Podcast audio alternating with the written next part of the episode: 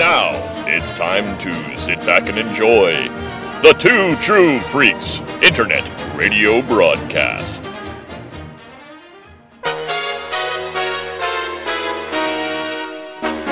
That's right. Nice. Man, I am dangerous.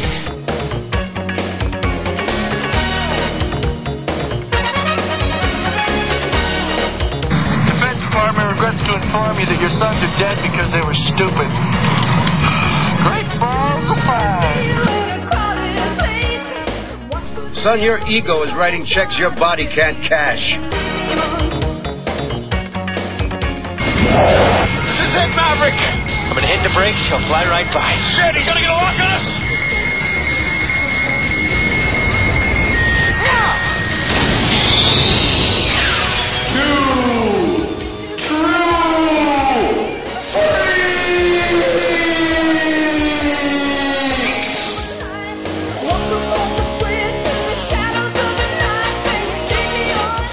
Gutsiest move I ever saw, man.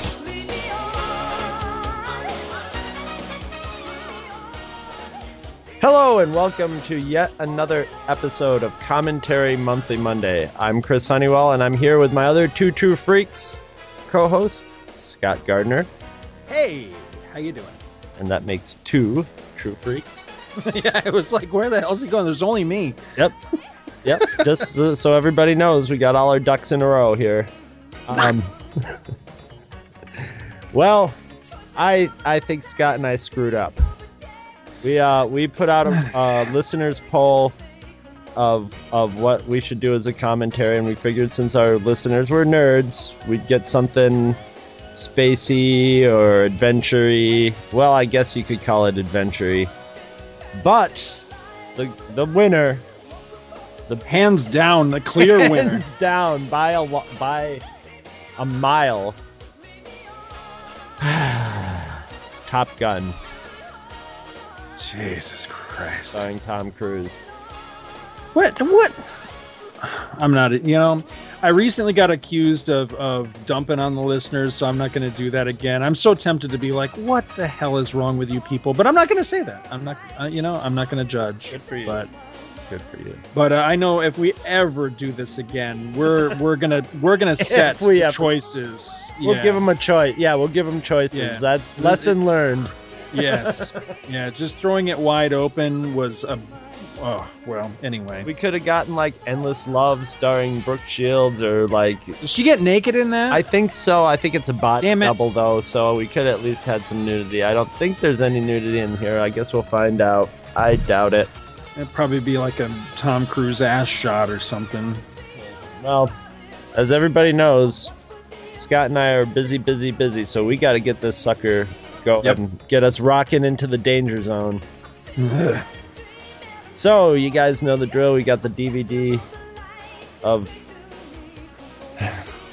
Top Gun with Tom Cruise. I will do a three second countdown. When I say go, you hit play. We are at zero zero, and we are ready to go. One, two, three, go. yeah, there is.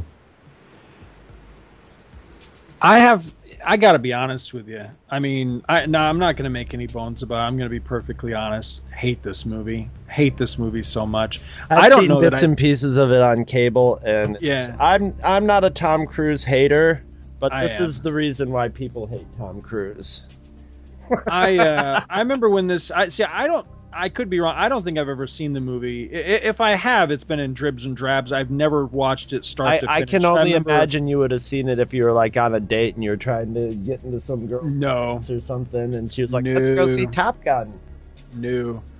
I, I remember when this came out on video, I was working at Saturday Matinee, and they made us add it to the play tape. Mhm. And whenever I was at work and somebody would put it on the on the monitor for the play, you know, on the playlist or whatever, it didn't make it very long before I switched it out for something anything else because I just you know, it's not just Tom Cruise and it's not just Kelly what's her face that I still think looks like a dude. It was it's the uh, it's just every douchebag 80s uh, douchey cliche in the world is in this movie. I hate every single song that's in the movie. It's just what a it's a I- I top thought- to bottom piece of shit. I thought you might think it was okay because you know I know you're a big fan of the right stuff, and that was sort of Jet pilot story. You know, yeah, but it wasn't. I don't know they were kind of more American heroes than American douches. Like exactly. characters. yeah, yeah. Everybody a real in this is- American douchebag. exactly. Everybody in this is perfectly punchable, you know? Uh, anyway. I can't. How much longer you got? I don't know. How, I don't even know what the hell the runs on this thing. I didn't even bother to look. I did not watch this before we sat down to do it. I just couldn't bring myself to. I actually um, I was do thinking. give these a run through first, and I did not with this one. I have to say. Well, just before we got started, I just realized I left it open on the uh, on the computer here. I was actually looking at our backlog of email Oh, and realizing that we have quite the stack up. building up here of email. oh, damn! You're not whistling Dixie, man. yeah, we've uh, yeah these go back Wow. a ways, some of these. So Oh man, these date back. Yeah. these go way back. Oh, I've got one here. This one is from Mark Gord. He's one of our newer listeners, and I hope he's still listening because you know he sent this. This one here is dated October seventeenth, twenty thirteen. So this is oh, last Jeez. year. But see, the problem is some of these My didn't get addressed because that far.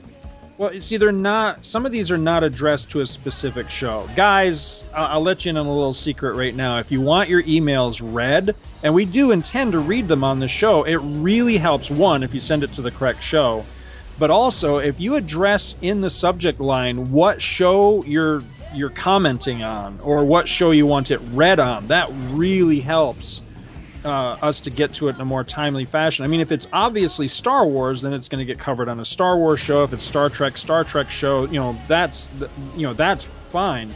Some of these now I shouldn't call mark out for this because his is addressing a specific show, but some of these are kind of vague on exactly what specifically they're talking about. So those kind of just fall to the back burner a lot of times. Anyway, something we I don't think we've ever really done is address our emails for commentary monthly Monday. So those have been kind of building up. So this one here is actually addressing commentary monthly Monday. Again, this is from Mark Gord. Subjects just about your show. It says he says, uh, "Dear Two True Freaks," he says, "Hello, Two True Freaks. I just found your podcast and I have really enjoyed it. Uh, most of the films you have commentaries, uh, I've made commentaries, are some of my favorite films: The Wizard of Oz and The Iron Giant. You made the commentaries fun and enjoyable. Hate to ask, is uh, is it okay if you do a commentary for Scooby Doo on Zombie Island, please? It is my favorite Scooby Doo and started the franchise again. I do not mind if you say yes or no, uh, but I am such a big fan of Scooby Doo and would love to hear your thoughts on the film and Scooby Doo. So keep up the great work and look forward to hearing from you soon. Again, that's from Mark Gordon. I, I wouldn't be opposed to that. No, I think I've seen that movie and It's I, an I rather enjoyed it's, it. It's one. Of, it's the animated Yes, one, right? It's not one of the the live action. one. I saw the first was- live action one. I I believe. No, I think I, I saw both of the live action ones. Yeah, I haven't seen those, but this one I've seen because this was the this was the one I, I couldn't tell you what year it was. It's probably a good, good ten years or so old by this point. But this is the one that kind of got the gang back together again after you know many years, and, and it gave Fred the slightly updated look and everything. Did it? Uh, Um, did it have Casey Kasem in it as Shaggy? I think so, but don't hold me to it. But it it was actually really good because the whole um, premise of it this time around was for one, it was getting the gang back together again, but also that the whole shtick of the of the series they, they were kind of poking fun in a in a slight way at the uh, the whole shtick with the original series, which was every single ghost that they encountered, everything that they ever encountered, always ended up having like Prosaic uh reasons. well you know they, Real- yeah exactly realistic reasons. realistic reasons you know it turned out to be you know old man withers or something you know trying to run people off for some you know insurance scheme or whatever the hell the case was It always made me This wonder why they were scared of ghosts because they never really met any. Right. This time, though, they go and they wind up on Zombie Island, and for the first time, they're confronted with real paranormal activity. And so part of the the thing with the with this particular movie is that I'm forgetting who it was. Maybe Daphne, I think. Um, she has like a, a it's I, I think it's like a TV talk show or something where it turns out that the reason that they did all this stuff back in the old series is that they were kind of like junior Ghostbusters. They were actually looking for paranormal activity and the reason they stopped and the band kind of broke up is that they never encountered it. They kept looking for it, but it never turned out to be real. It was always a guy in a mask, you know, or a woman in a mask. And so eventually they, they stopped doing it and they all went their separate ways. Well, now they come back together again for like one more, you know, one last hurrah, and they really encounter the supernatural this time and I liked it. I thought it was actually pretty good. I would not mind doing a commentary for that, to be honest with you. I don't know where we'd fit it in, but I wouldn't mind doing that because it was a, a, pretty good movie. Is as it a full length movie? Uh, it's probably you know it's animated, so it's probably I don't know seventy minutes or Yeah. something like that. But I'd be into um, that. Yeah. Yeah, I my enjoyed first it. I- lunchbox was Scooby Doo. Scooby Doo was my introduction, I think, into the paranormal. Really, as a I mean, kid. I'm I'm no expert, but I mean the original Scooby Doo series that were out, I enjoyed the hell out of them, Oh especially like when Batman and Robin or Sonny and Cher would be on there. I used to love that shit. I was I, any Scooby Doo was was catnip to me. It was all it was all the stuff that I was interested in. I just didn't. I, I never got into the latter day ones, like when they brought in like Scrappy and, Right. and what was the stupid mutt's name? The Yeah, I know what you dumbass mutt or whatever like his, his name cousin. It was like cousin something. Yeah, uh, Scooby Scooby Dumb, I think was his name. I Scooby think it might be Dumbass. Sco- Scooby Dumbass. Yeah. All right, got another one here. I rather like this one. Just says forgot to mention. This one's from Russell Bragg. This one again j- dates back quite a ways, uh, January 26. It says, "Sorry guys, it's been such a long time since I listened to it, and I don't remember which show I heard it on. But Scott hosted a show where he talked about the Titanic. I very much enjoyed it. I don't have the amount of paraphernalia that he does, but I do have a few books and coffee table books, audiobooks, and documentaries about the ship. I think we even had a 3D Titanic jigsaw puzzle, which we never did put together. But I'm a big Titanic fan and wanted Scott to know uh, that it was a great podcast and he did a fantastic job. Thank you very much, Russell. I do appreciate that. I continue to get uh, feedback in dribs and drabs about that show, and uh, it's probably the one I, I'm most proud of of any single show that I ever did, you know, just on my own. I really, really liked how that show came out. It was a, it was a very personal one to me. Uh, back on the subject of commentary monthly Monday, we got a great one here. This is from uh, listener Tim Elliott, who I got to meet uh, not long ago. He came down here to Disney. We got to hang out for just a, a brief amount of time. This one is addressing uh, Two True Freaks episode 421, Godzilla 1998. You talk about Oh. catching some shit for an episode. got some shit for this one. He says, "Hello, gents. Just uh, it says just finished your commentary on Godzilla 1998, and I have a few things to say about Godzilla. Uh, see what I did there, Scott? Nudge, nudge. First, I and for most, first I and for most I enjoy. Okay, there's that one reads a little weird. He says, for most I enjoyed your comments on the film." And as a Luke level kai- kaiju, is that how you pronounce that? Kaiju? Yes. kaiju fan, I don't hate this movie. I actually enjoyed it on many levels, but I do not consider this a true Godzilla movie. I saw it in the theater when it came out, and I had major problems with it, but as the years have gone by, I see the movie for what it is. There are parts that make me wince or cringe, but if you watch this as a simple monster on the loose film and not an American reboot of Gojira, or however you pronounce it, Go- Gojiri, um, then the film is successful. See, that's what I think. Mhm. But anyway, I'm not going to get on that high horse. I, I agree the love story is misplaced. Yes, it is. And the actress who plays his love interest is the most annoying person on the planet. I don't know about that. She's annoying, Ed but is more annoying than her. Yes, yes, she is. Uh, the Ebert and Siskel joke is petty and childish. The movie needs about 20 minutes uh, trim from it, and uh, addition of the baby Zillas is a blatant ripoff of Jurassic Park. I think uh, something is lost in translation. Are traditional Godzilla films well made in comparison to the 1998 one? One could argue no, but in the context of when and who made them, I feel they are superb. That's enough renting from me. Keep the shows coming, guys. I'm really looking forward to Apes Month.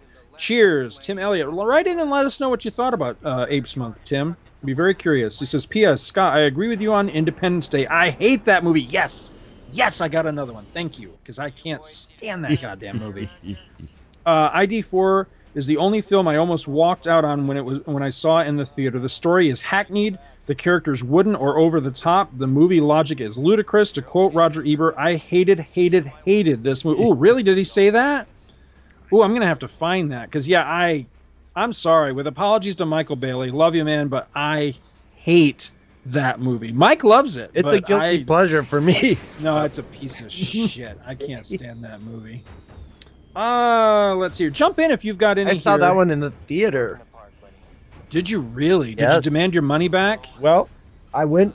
Everybody that I worked with went because one of the waiters, his brother, had like not a part in it, but he was, he you know had a, a minor technical role. You know, basically his name went by.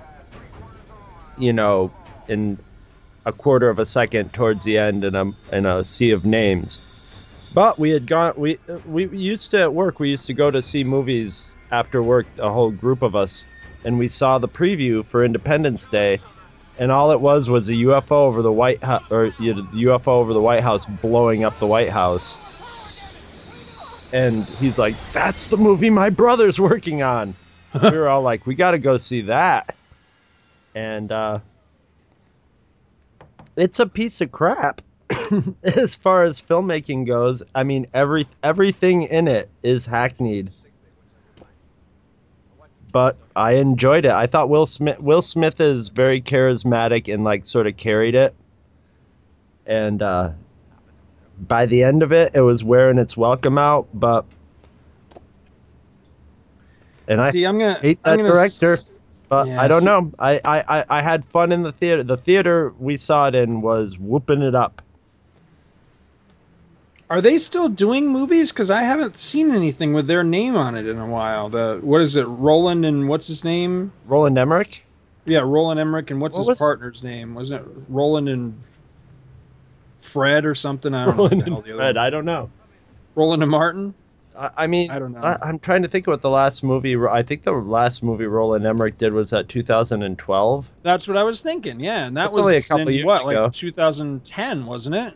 Yeah, but the movie came out in advance Yeah, of that's 2012, true. though. That's true. Yeah, I don't know. Maybe he got the hint that nobody likes him. I'm sure all, all his somebody movies make money, so Somebody didn't finally bring you his head, did they? no, not yet. What's in the box? What's in the box? oh, it's Roland Emmerich's head. All right. Thank you. This next one I liked. I shouldn't read this on the show, and here's why I shouldn't read it. For one, I agree with way too much, that, and I could go on a total tear that would last an entire episode on just the basis of this email. But also, he tried very hard to cover all his bases and make sure that somebody was going to read this email because he addressed it to not only Two True Freaks, but Hey Kids Comics, uh, Trennis Magnus, and uh, Michael over at uh, Views from the Long Box. So he wanted to make sure that somebody was going to read this. Out However, some buckshot, huh? Exactly. Just because I thought it was awesome and uh, I think it brings up some really interesting points. What the hell? I'll go ahead and read it. It's called Quanti- uh, Quality, Not Quantity. And this is by Ivan White. He says, Hey, guys. Not even hey, it's A. So I'm thinking this is like the Fonz, right? Was it? How is it spelled? A Y Y Y or is No, it it's EH? E- E- E-Y. So it's like the H is missing. It's Hey, E-Y. okay. Because if it was. EH, then it would be a Canadian A. Hey, guys. Yeah. so yeah, he's just All cool, right. I guess. says I wanted my email to be epic in length and importance, but I haven't been able to get it sorted out of uh, to my liking. So I'm writing this hopefully more qualitative email instead. Is that a real word? Yes. Qualitative? Okay. My premise is simple. Did DC lose Superman, or at least his essence, in the past 20 years? It's uh, just this guy's humble opinion, but it seems to me there is no Superman anymore, just different versions of Superboy. I understand that they waged a long battle for copyrights and the like, but I find it hard to believe that they put all that work into setting up these uh, quote unquote pretenders to the throne if they lost the case, only to simply give up on the character on his 75th uh, anniversary after they won. What logic? What logic tells them that Batman and GL need to be overexposed across all media just in case Superman is gone or too expensive to keep? Then tells them to let the character that has been the backbone of their existence languish on the back burner without direction after they got the keys to the kingdom back. Shouldn't Superman be the uh, be all end all of the DCU? Maybe it's just me longing for the 90s Superman that I grew up with, or uh, because I just entered my 30s, but I don't see any of the current versions of the Man of Steel as anything but juvenile Superboys or, heaven forbid, Spider Mans. Maybe the fine print on that legal uh, document said Warner Brothers can have Superman, but not his soul. Thanks for hearing me out. Long live the podcast. And again, that's from Ivan Y. I thought he raised some really interesting questions in this whole thing. Well, it's so Uh, subjective. It, it depends on what you think the soul of Superman is. You know, it's it's. You know, I mean, there's I mean, there's people who are jazzed about, I guess, every iteration of Superman, but it's not jazzed to the point of where it's a big property, the property that should be. So that says something. That's usually what I think about with it. Is is it is it successful? Yeah, I don't know if it is. I don't know if his comics make money. I know I know the movie made money. It pro- it didn't make Avengers money, and it and it could have. See, when it comes to paper comics these days, I think successful is a very, very, very subjective It's like term. fa- faint praise either too. Yeah, Like exactly. su- yeah. See, the thing is, I, I want to go into this subject, but I also don't want to go into this subject because, Oh, frankly, subject. I'm tired of fighting about it. I'm tired of getting defriended about it. I, I'm just tired of the whole damn thing, to be honest with you. I think I've made my opinions on the whole thing very clear. If I haven't, send me a PM. I'd be more than happy to tell you how I feel. Well, I But, mean, you know, whenever I uh, get in conversations about it now, I can only bring myself to argue the merits of like the writing of the movie, the directing of the movie, the you know so- solid things that I could say. This was a poorly written scene, whether whatever character it is, you know, because if I if I go like this isn't Superman, then there's going to be 8 million people who can whip up a comic book page and go, well, Superman did this just like this in this comic at this time Right. and stuff. So it all becomes, you know, this is not super this is not my Superman. Right. This is not a character that I would associate with Superman, but Well, you know, there was a, a thing that went around Facebook recently, and I want to say that it was sent to me by Christopher Warden. I could be wrong on that, and I'm not trying to call him out. I'm just trying to give you know credit where credit's due. But I, I think it was him that sent it to me. It was a picture of the Golden Age Superman, and it was one of these things where uh, it said on it, you know, know if you if you agree with this, like and share. I liked it. I didn't share it, and the reason I didn't share it is I don't want to be involved in another shitstorm on Facebook about these things.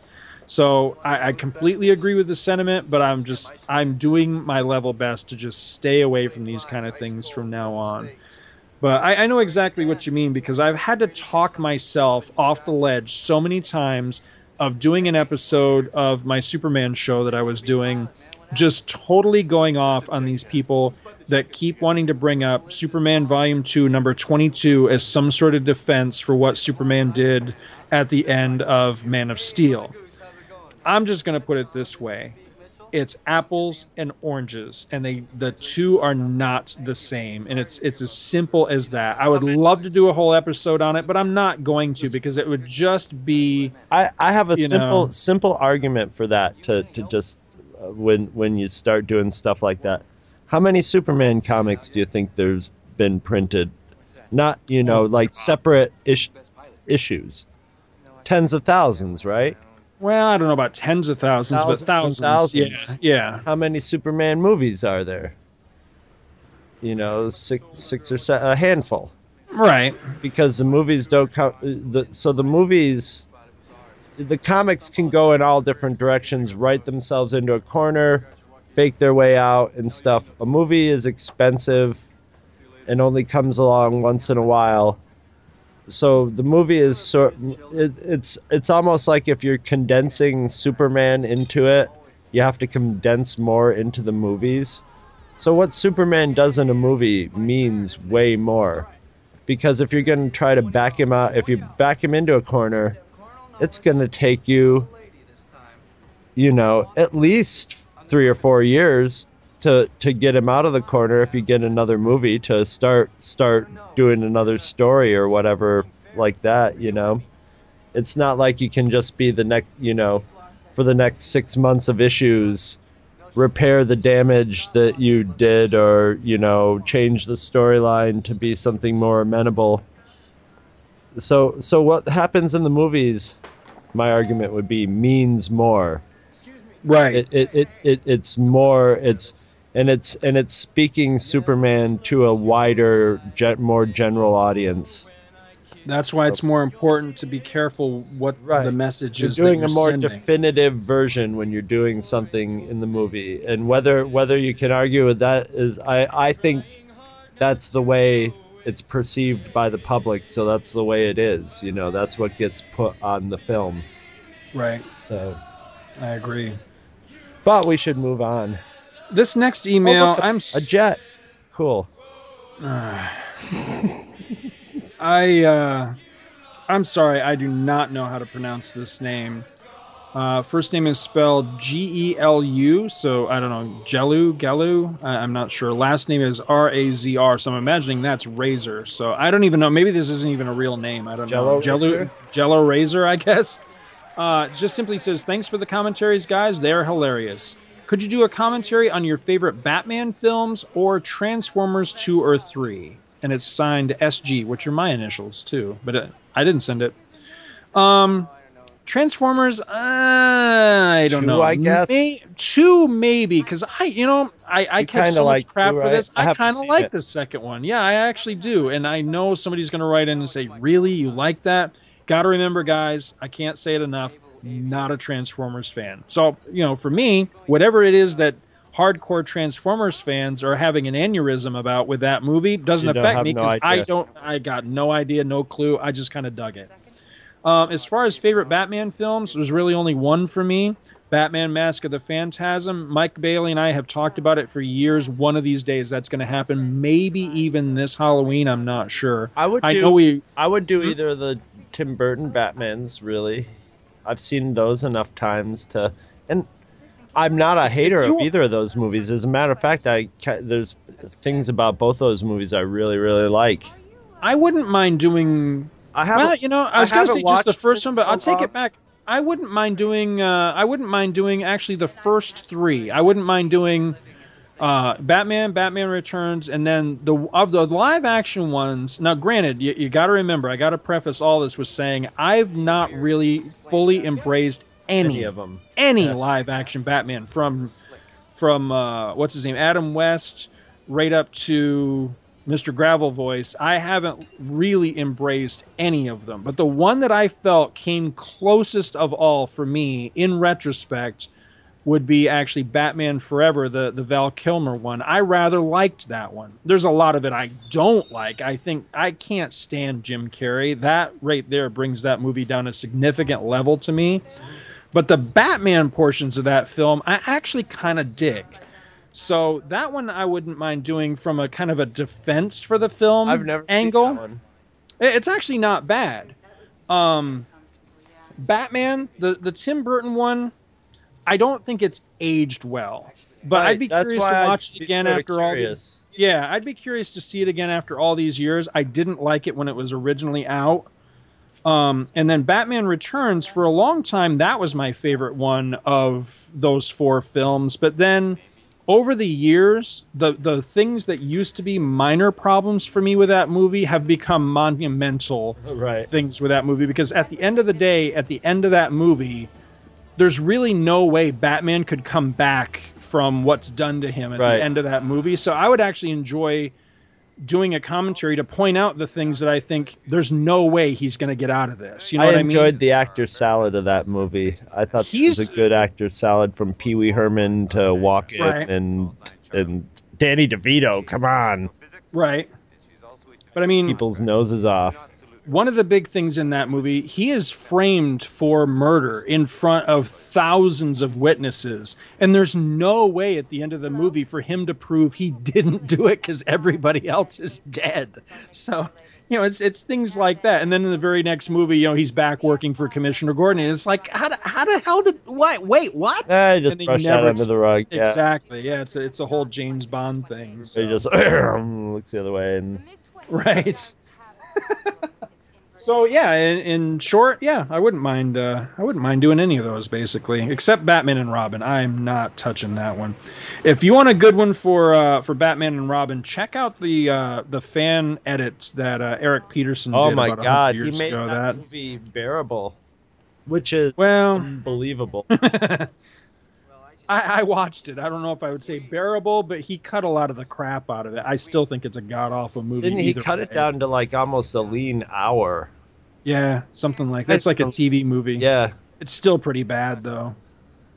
Uh, let's see here. Another one from Russell Bragg. This one's a much more modern email. This one is uh, just from mere days ago, August 8th. It says here, month of July and beyond. He says, Hi, guys. Uh, I wasn't sure I was going to like Assistant Editors Month, but I figured you wouldn't be, uh, because rather, I figured you wouldn't be on it. But I was wrong. All the episodes were pretty good. I had only one comic of all the ones talked about, and that was What If Spider Man Rescued Gwen Stacy on episode 160 or Assistant Editors Month, week three. You know what? I wonder if this is actually meant for Back to the Bins now that I look at this. Ah, what the hell? I'm, I'm committed now. Says, and of course, I enjoyed the email episode. I remember writing to the show, uh, but had no idea I wrote so many. To catch you up on me, I finally purchased my. Ah, this is why I threw it in here. I finally purchased, wait for it, my Planet of the Apes DVD set Yeah. from Amazon. And yes, I used your Amazon link. As Russell, we we I I think about three or four of those turned up on the Amazon link. So I'm really proud of our listeners. Yes, thank you, Russell. Thank you to everybody that uses the Amazon link, Yeah. dudes. I, I I know we say it all the time. I know it's at the end of every show, but seriously, that really does help us. So anything you purchase at all through Amazon and going through our link, we do get a kickback, and we really appreciate it. Helps us keep the lights on here Yeah, at uh, it- it's- yeah. headquarters. It's it's not just like it's not just like you're making a little drop in the bucket. It's it it, it literally pays for you know keeping the the website up and Yep. and uh, hopefully any exploding equipment in the future and stuff. like Right. that. So it's yeah. Uh, Says here says hope you can use the pros- uh, proceeds to upgrade equipment or something. I wanted trying to thank you guys for mentioning my podcast, the DC Comics Presents show. This has got to be addressed to Back to the Bins because I don't think we've done that yet. I will find that uh, promo and make sure that we inject it into this. Actually, I'm not editing this when you are, so you find it and you put it in the show. says I am glad you like it. Uh, I still don't think I'm comfortable podcasting yet. That's okay. Chris and I aren't really po- comfortable podcasting yet either. Maybe one of these days. Says I just hope that uh, doesn't show in the final product. Uh, product. I'm sure the butterflies will go away in time. Better go for now. Continued success and thank you once again for keeping me entertained at work. Bonus points. Ding ding ding ding ding. Bon- he listens at work, and again that's from Russell Bragg in Clarksburg, West Virginia. Yeah. All right. Ooh, this one's freshy fresh new. Listen, let's. Ah, brand new email. This one's from August 14th. It's just entitled Podcast, which is a very original title for a uh, for feedback to a podcast. He says, "Hi guys, he says I'm a big fan of the show. This one is from I Sneak think this is Heroes? the same. Yeah, I think this is the same guy that wrote the other one. The I couldn't read the name, Razor or something. I Okay. think, uh, but it's not signed. Oh wait, yes, it is. It's signed with a SG again. So I don't know who this is. Whoever you are, write in. Give us your real name. We need to know who you are. Says I'm a big fan of the show. I found out about Two True Freaks uh, when listening to the Batman Universe's Taking Flight podcast. Hmm. Oh, that's uh Taking Flight. Is that that's just one of oh shit, I want to give the prop is it Tom Panarese that does that one? That's the one about Dick Grayson, right? Ooh, You're I'm gonna asking get me? So much trouble. Yeah, I'm Sorry, I in so was watching Top. Gun, man. Every time I listen, I laugh at the hilarious stories you guys tell. I recently listened to the Storytellers episodes and was wondering whether you would make any more. I love them. What do you think? Rolling on the We gonna- floor. We gonna I- make some more? I have, I, I wrote him back actually, but I'll, I'll, I'll basically paraphrase what I said. I have, I personally have two more in the hopper that I definitely know I could do a podcast for, and I'll just leave them cryptically at their titles for you to figure out. One is fairly obvious. The other one is it refers into the story, so it might not make a lot of sense. Um, the first one's I made C3PO cry Oh yeah. and and uh, the second one is Chris versus music, which will be all my band stories. Well, I, I have two thoughts on this. One is you and I, we, were- we were talking about this just before we got recording, actually. You and I have been in communication very, very recently with someone who's just joined the Oh, yeah. 21st century in the world of Facebook, who's itching to come back onto the show. Uncle Randy. That's all I'll say. He said he would kill yes, he said he would within kill. show, Oh, yeah. as if as if there was any way we could do the enemy within show without him Exactly. But see, I want to get him in and do a storytellers. Mm. Here's my other thought, though. You got to remember what I do for a living. And I'm a little concerned about putting a little bit too much of myself out there. And I'm also kind of worried about what are the statute of limitations on some of the things that are liable to come up in these conversations. Seven you know? years, seven years. We didn't do any any ones that are you know we didn't do any capital offenses, so we're good on that. Maybe you didn't, but uh, anyway, he's, he continues here. He says, "I loved them." He says, "They had me rolling on the floor. Thanks for all you do." And again, that's signed SG. SG, please write in. Let us know what the hell your name is. At least your first name, anyway. Next one here is super brief, and it shames me because I think I know what the writer is going for on this. Uh, I'm just going to read it real quick. The uh, the title on it is sponsorship and this is by Tim Elliott, and he says, "Does Two True Freaks still accept sponsorships for shows?" I hope this isn't Tim taking me to task, but if it is, it's fully deserved. Tim, yes, we do, buddy. I have gotten the sponsorships that you've sent recently. I greatly appreciate them, and I've been a lazy shit with getting things properly addressed to the proper people and funds sent out and all this sort of thing to make sure that the proper shows are being taken care of and all that. So believe me, we, we have gotten the sponsorships you put through. I just need to make sure everything gets filtered to the appropriate people. So if you haven't heard your shout outs yet, I deeply apologize. I will get on that right away, I promise. But yes, we do continue to accept sponsorships for the show. That's the other thing that keeps the lights on here at uh, Demonza Court headquarters. So please, as you can do it, guys. And I mean, again, we're not asking for you know massive don- and any little bit helps. Um, you know, just the occasional, you know, Yeah. quarter in the in the swear jar helps us so much. You know what Well, I like, mean? Anything The, like the sponsorships are sort of an are like the premium. wa- Like if if you're really excited, you know, the Amazon thing is I like it because you don't have to be like ah five dollars to two true freaks because I mean honestly, um, you know even five dollars these days if you sent five dollars to everything that you thought was cool, you'd be broke pretty quick and you know most people think their families are really cool, cooler than us and stuff. So that's why I like the Amazon thing because that's something people just use anyway.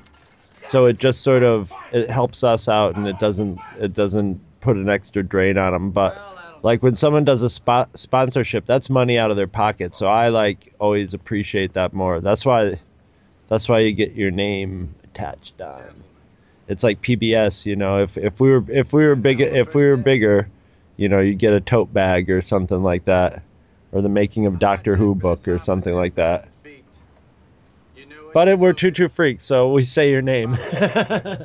That's about in our budget. But you know, someday someday we might have some decorative tote bags for you guys. I know you all have use for them. Now, did you have any that you wanted to uh, to jump in on? Because that's everything in the general pile. Everything else I've got is uh, is Star Wars. The next stack is Star Wars related stuff. So if you have any that you wanted to uh, jump on, feel free. I'm looking for one. I got one for uh, the long play show. Go ahead. All right. Hey, Chris and Bob or Luke. And as far as long play is concerned, you're right on all three counts. I've been on all the long plays now, but that doesn't make me the host of long play.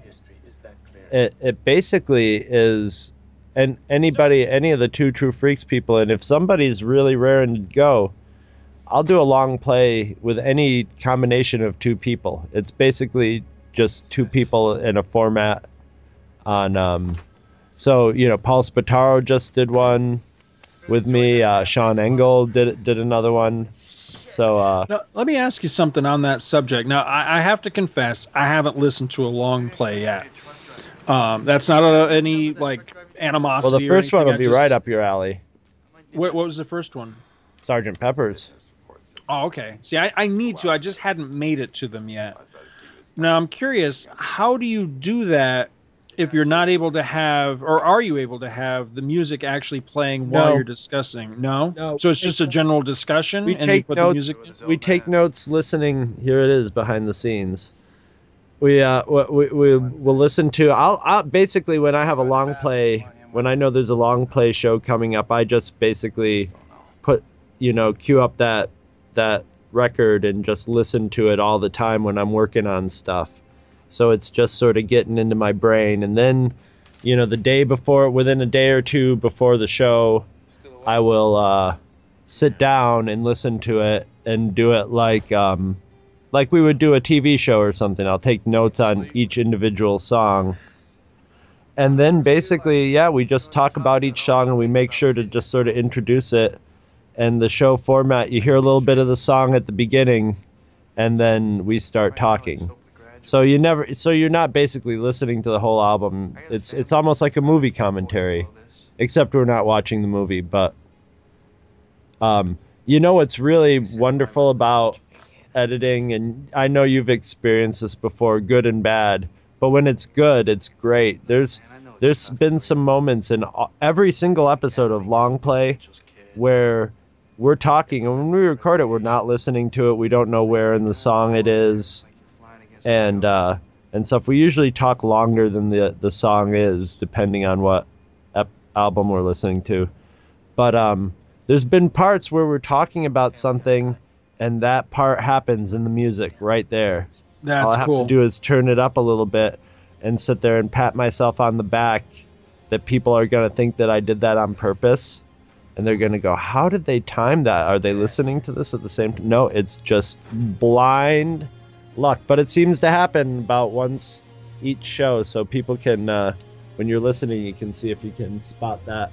The one I'm waiting for you to listen to is the Daft Punk one. I think uh, I'd be very curious. I think you would really like that album. It's just got a total. It, there's there's something ELO and Thomas Dolby alternating to it, you know, especially the slower, more ethereal songs. But anyway, I should read this email.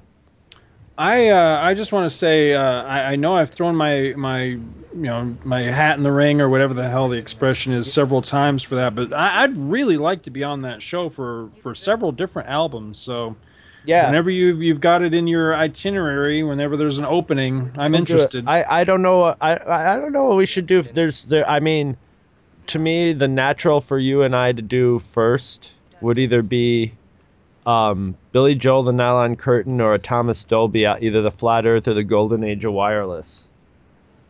I, I mean, you've you've thrown the Thomas Dolby one out before. I, I know I was really enamored of him when I was a kid. Not so much anymore. I haven't listened to any of that shit since we were kids. See, I've been listening to it lately, and then going like, you know what? I knew what I was. we knew what we were doing when we were listening to this. This is really, I, and and it's a lot of the stuff. Like it's actually a lot of the stuff you liked. A lot of the slower stuff that I was like. I mean, naturally, we both like hyperactive right. and and and she blinded me with science and and the you know the crazy stuff Dolby's Cube and and things like that. But um oh that would be a great album too. Uh, Aliens Ate My Buick. That's a That'd be an interesting album. one. Yeah. Um, The one, the one I'd really like to do first, I'd like to do "Time" by, By ELO? Yeah, Oh well, that's a great. I would be yeah. You wouldn't have to. Okay, so there we go. We've said it on the air. So that's the Scott Gardner. Scott Gardner's first one will be "Time" by ELO, which is a great album hmm and way ahead of its time. very much so. Uh, there's a there's a line in that album that gets truer for me every single day. I, I ELO always had the greatest beginnings because I remember this one has the like, um, vocoded voice, just like, and see that's why that's why I want you to hear that Daft Punk, um, album because it it reminds me of it's got a lot of vocoder. The Time album would actually be a really good comparison. Yeah, I just love that.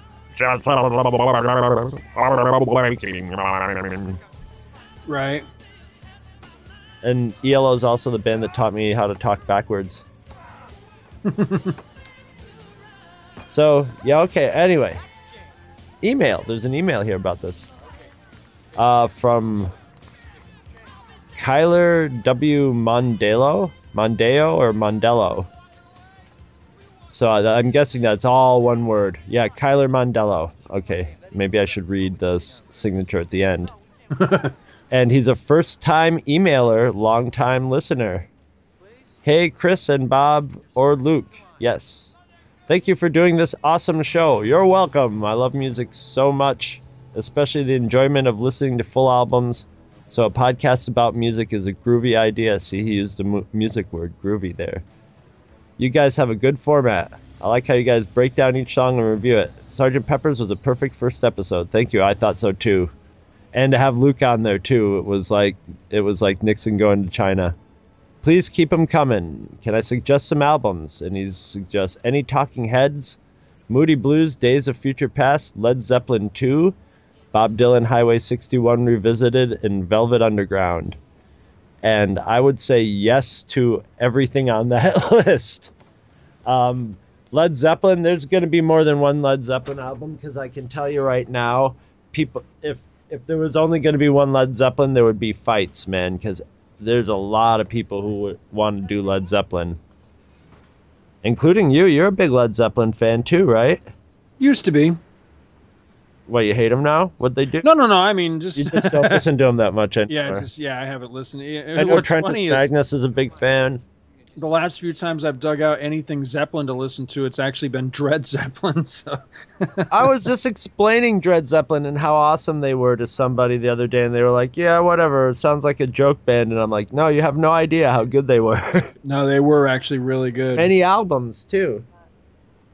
But uh, yeah, Kyler. Um, and if you ever think of a, uh, you know, if you ever want to be on one and you have a, sp- um, I, and you know, I can't remember who it was, but it was another listener.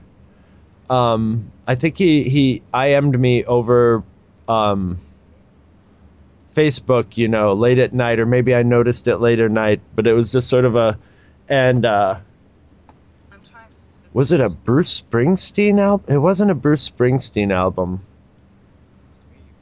Nah, I can't remember, but it was something that I didn't think. th- It was U two. It was a, one of the more modern U two albums, and I was like, yeah, I'm not really interested. And then I was like, but I'd be interested in doing it if you came on, if it's one of your favorites, you know.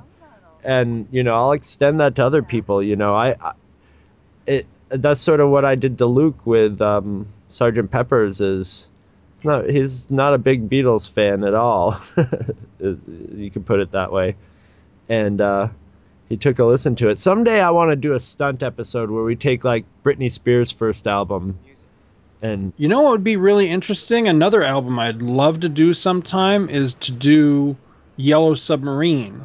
oh, I could have Because Yellow Submarine would be really cool to do because one side of it 50. Yeah. is all of their well not all of their songs but many of their songs that were featured in the film and then the other side is George the Martin's music. George Martin's uh, score which I really like so yeah that'd be very interesting to cover Yeah, that's a great score too. That's one of the most dynamic scores mm-hmm. ever. It's almost like watching the cartoon, listening to it.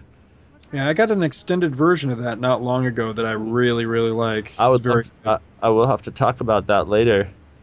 Because I'm hearing it, and I'm hearing like the whir whir whir whir. There's actually a sad trombone cue in it at one. There is a uh, that that's a score that's really good to listen to, like late at night, like as you're intending Yeah. to fall asleep or something. That makes a really good late night score to listen. That's a that's a really good late night movie. Oh yeah, that I, that's almost the only way I've ever watched that movie. The first Yeah. time I saw it, it was on it. It started at midnight or something on Yeah. TV. I remember not long ago, I think it was you and I. I remember talking uh, uh, about movies that you could watch like seriously late at night and kind of drift in and out, and it would kind of add to the quality of the movie. And the two that that occurred to me at the time were Tron and Star Trek: The Motion Picture, and I was trying to think that there was another one that I just couldn't remember what it was. That's the other one. Is Yellow Submarine? Is that perfect? Like seriously late at night, maybe been having a little bit too much to drink or something. You're watching a movie and you're just kind of in and out through the entire thing. Yellow Submarine is freaking perfect for that. You ever seen Fantastic Planet?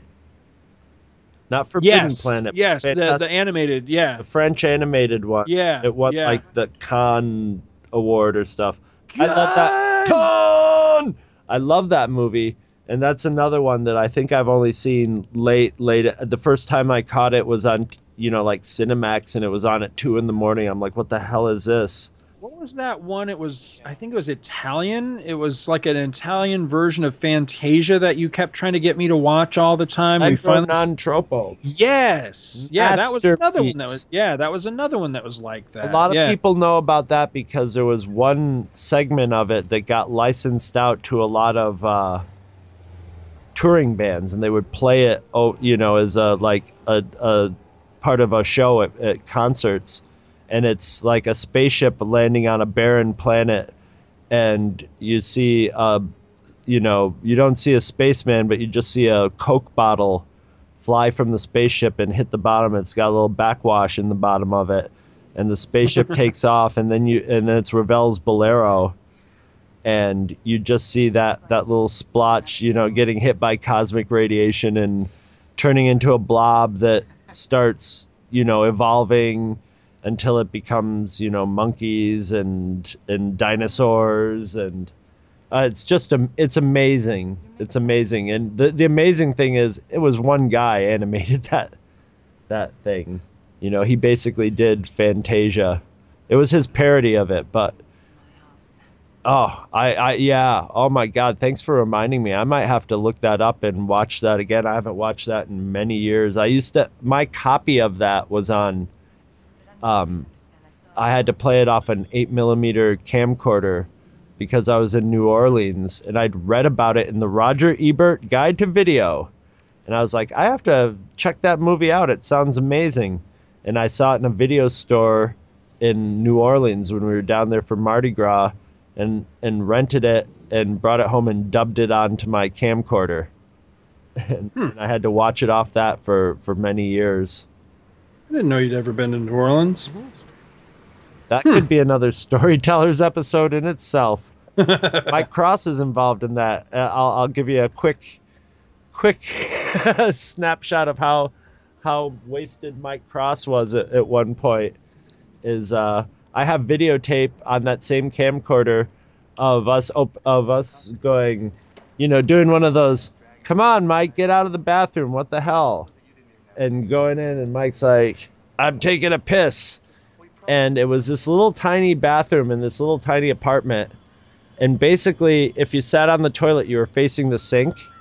Mike was pissing in the sink. All he had to do was turn 180 degrees. He could have been pissing in the toilet.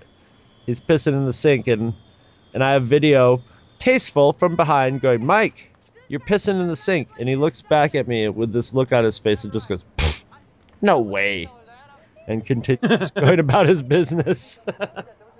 So yeah, I did go to New Orleans. we drove down there nonstop. And Sink, it- toilet, what's the difference? yeah, whatever. Yeah, it all. At this point in history, it doesn't matter anyway. It's long, long gone. It was a party. It was the the guy we were staying with was a friend of my roommate, and he was a he was a partying guy. So I'm sure there'd been worse things that had gone down that sink. It's funny that you should mention uh, Mike Cross because on the way home today, I was listening to I'm not sure what episode it was six, seven, eight, something like that of Garage Sale Glow. I'm I, I've been listening to that show, but I'm convinced that I may have missed episodes somewhere. So I decided, you know what? There's only like 16 of them. I'm just going to go back and listen through from the beginning again. So I've been listening back through, and I just I don't tell you this enough. I love that show. I, I think it's great. I love the idea behind it. I like the delivery. I got one like with you guest- something. I got a Hmm? guest star coming on the next one. Do you? Yeah, Johnny Bueno from the Funny Book Underbelly Ah, joined us for. you guys need to bring that show back again too. Now I sound like the listeners because Well, they're always bugging me about. Well, you need to bring back this there's and that. there, and there are like, yeah, yeah, I don't have negotiations. negotiations are going on for the Funny Book Underbelly to to be. Before that comes back, back. proper with you two, though, you and I still need to get around to doing Omaha the Cat Dancer because I want to do that. I know we talked about it a while ago, and I began the reading project on it, and then it just kind of petered out somewhere. No pun intended. And uh, but I would like, I would really like to do that. Well, here's how here's how Funny Book Underbelly's coming back. Is I'm basically making a Johnny Bueno show because I just don't have time to edit another show. Right. So he's gonna set it up, but I know he would be totally into into doing an Omaha the Cat Dancer show. So it's gonna be one of those shows where I just have to do the homework and go in and, and talk. so yeah, yeah, we'll set that up. But yeah, um, yeah, the, the- we're, we're we're working on it. He's got a he's got a snowball microphone, and um, we're gonna we're gonna record a few shows and then work on. He's he hasn't done any editing before, so we're gonna work on, you know, showing him how to edit and get him all the cues and openers and See, I want to do. I've been itching to do a solo project again, but I don't want to do a solo project that involves, you know, a lot of production value. You know what I Right, mean? right. I'd love to bring back Jonah Hex, but the only way to ju- do Jonah Hex the way I want to do it is to do it like I was doing it before with the high production values and everything. And that shit takes forever. serious time and i just don't have the it's not that i don't have the passion to do it the reason i'm not doing it is because i have the passion for it i don't want it to just be slapdash so that's why it doesn't happen if i can't do it the way i want to do it i'm not going to do it you know what i mean Yeah, 'Cause No, I- I totally did- know. I think it was the very last episode I ever did of that. I did it kind of the cheaping out way, where instead of doing voices and special, you know, sound effects and all that, I just did it as a okay. Here's a synopsis. Here's a review. Here's what I thought. You know, have a good night. And I hated it. I was like, this sounds like every other goddamn index Right. show that's out there, and that's not the show I wanted to do. So that's why I stopped doing it. The Superman one, I'll be honest, I just got lazy but I've been itching to just do like not. You know what I'd like to do is I'd like to do just a show that's just like me. You know what I mean? So it can be any subject. Like you Wasn't know, that going to be? Oh no, it's Scott Gardner.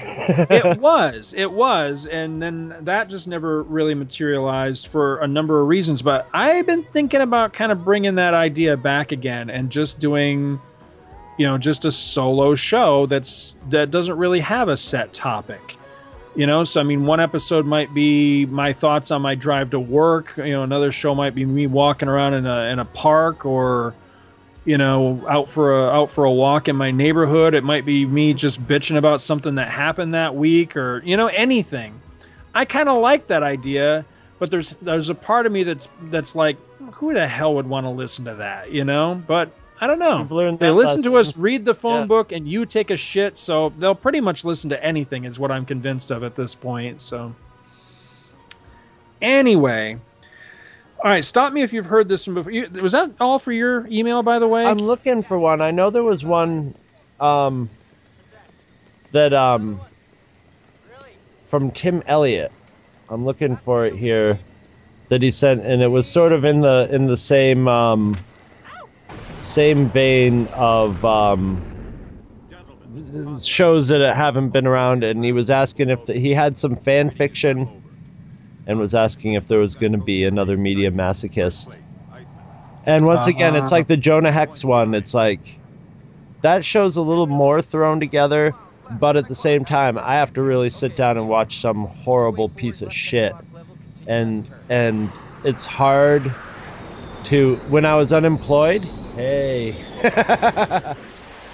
anytime I could find two hours to do that, but that's sort of you know I bet like every once in a while a media masochist it's just sort of like it's gonna pop up every six months to a year when something really horrible happens you know cinematically or something that really gets my goat you know? Uh, but um which is unfair of me because that show should really be 99 99 percent you know viewer challenges. So I'm promising Tim Elliott. I'll I'll I'll get on it. There's there's a few I have on my list. I'm I'm supposed to been there's a show that I've been planning to do with Luke Giaconetti that was going to be a lot of fun. A lot of fun. Oh, that movie was terrible. but that's about all. I still can't find. I was Well, scrolling through while I While while you're looking, can't find it. Stop me if you've heard this one before because this sounds familiar, but I'm really not sure if we've addressed this one on the show or if the topic just sounds familiar. Anyway, the, the subject heading on it is Star Wars Monthly Monday, number 62 Space Gorillas, not Space Gorillas. And this one's by Luke, Jack, and Eddie. This one goes back a ways. This one's back to uh, back in April.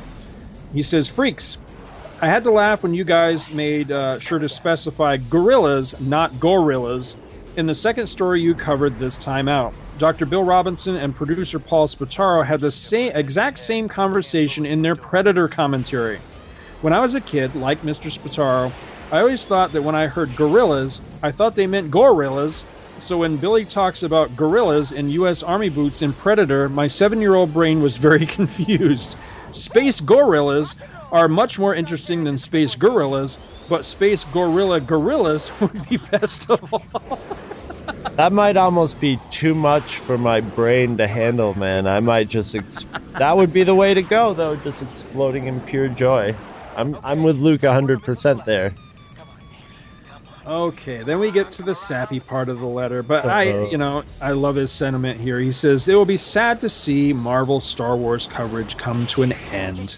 He says it has been one of the constants of this network and one of the aspects which truly made it unique to me back in the early days of dabbling in the world of nerd podcasting.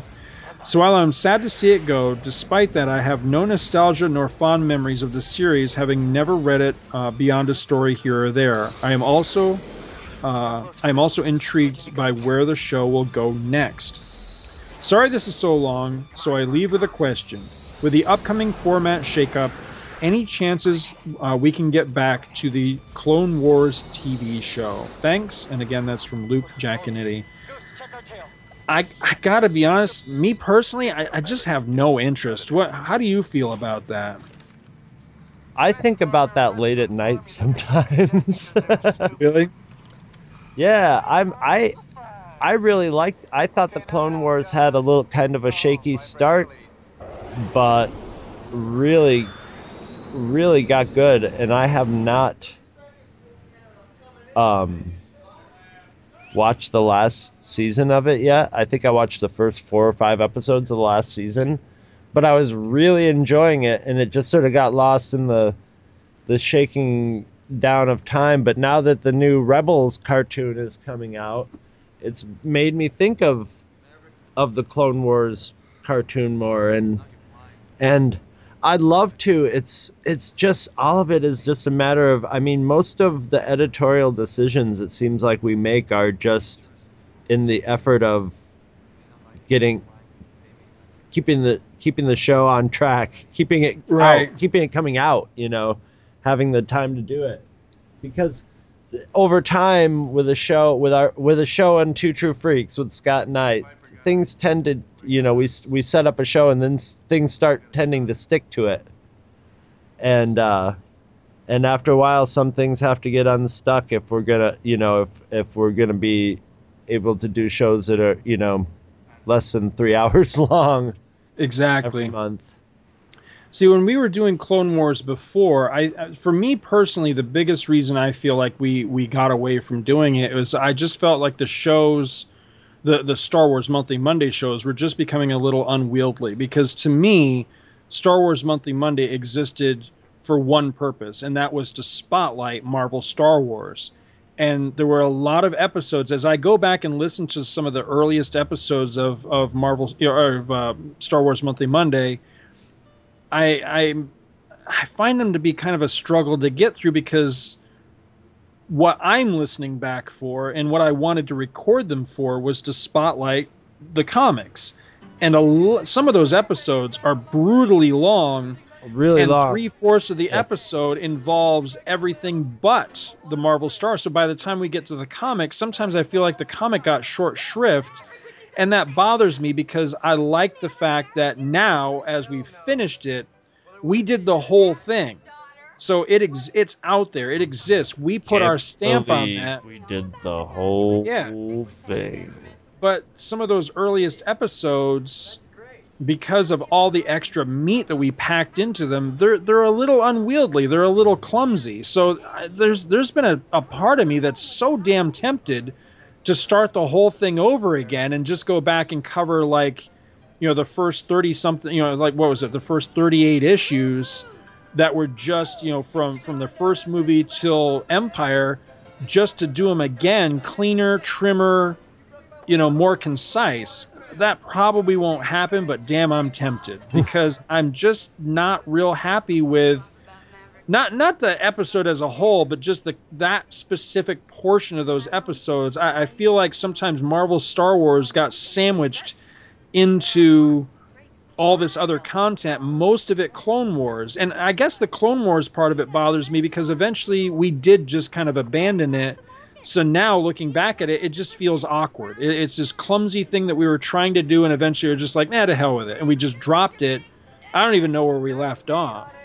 And for me personally, with the whole Clone Wars things, it's not like that I thought it got bad or anything. It I was just, like I Swamp Thing. We kinda- stopped when it was just starting to get good. yeah, I just kind of lost interest. And everything I've seen with Rebels, none of it has gotten me excited about it. I I'm like just the visual not style of it. It could it could go either way. I'm I'm waiting to see it, but uh, it could it, it could be good. It seems to be basically it, it really seems like they just took the Clone Wars crew and move them over to Rebels, you know. So right. and said do something different from in a different time period and give it a a, a Ralph McQuarrie feel to it. And it's it's got a sort of cartoony Ralph McQuarrie feel, feel to it. So I'm waiting to see, you know, so the I the there's things about the clips that I've seen that I like and that I don't like, but the stuff that I don't like could be okay depending on what the context it's in. We'll see. We'll see. It could. I really liked Clone Wars, and in the future we're still going to have a Star Wars show. So, I mean, we definitely could. Whether we do it like show by show, we could hit and run shows, or we could do a season, you know, or something like that sometime. But uh, Yeah. I wouldn't. Yeah, I I- wouldn't. I put don't mind I wouldn't put it off the menu in the future. Maybe Star maybe Wars specials. coverage. Maybe like I, I Yeah. think we talked about doing that before, and it just never materialized because. One thing I Right. did always feel bad about was that we did have Todd Grady joining us on a regular basis, and and it just That kind of fell kind off of the, the highlight radar. of doing Clone Wars, really, more than the car the the episodes. Right. the truth.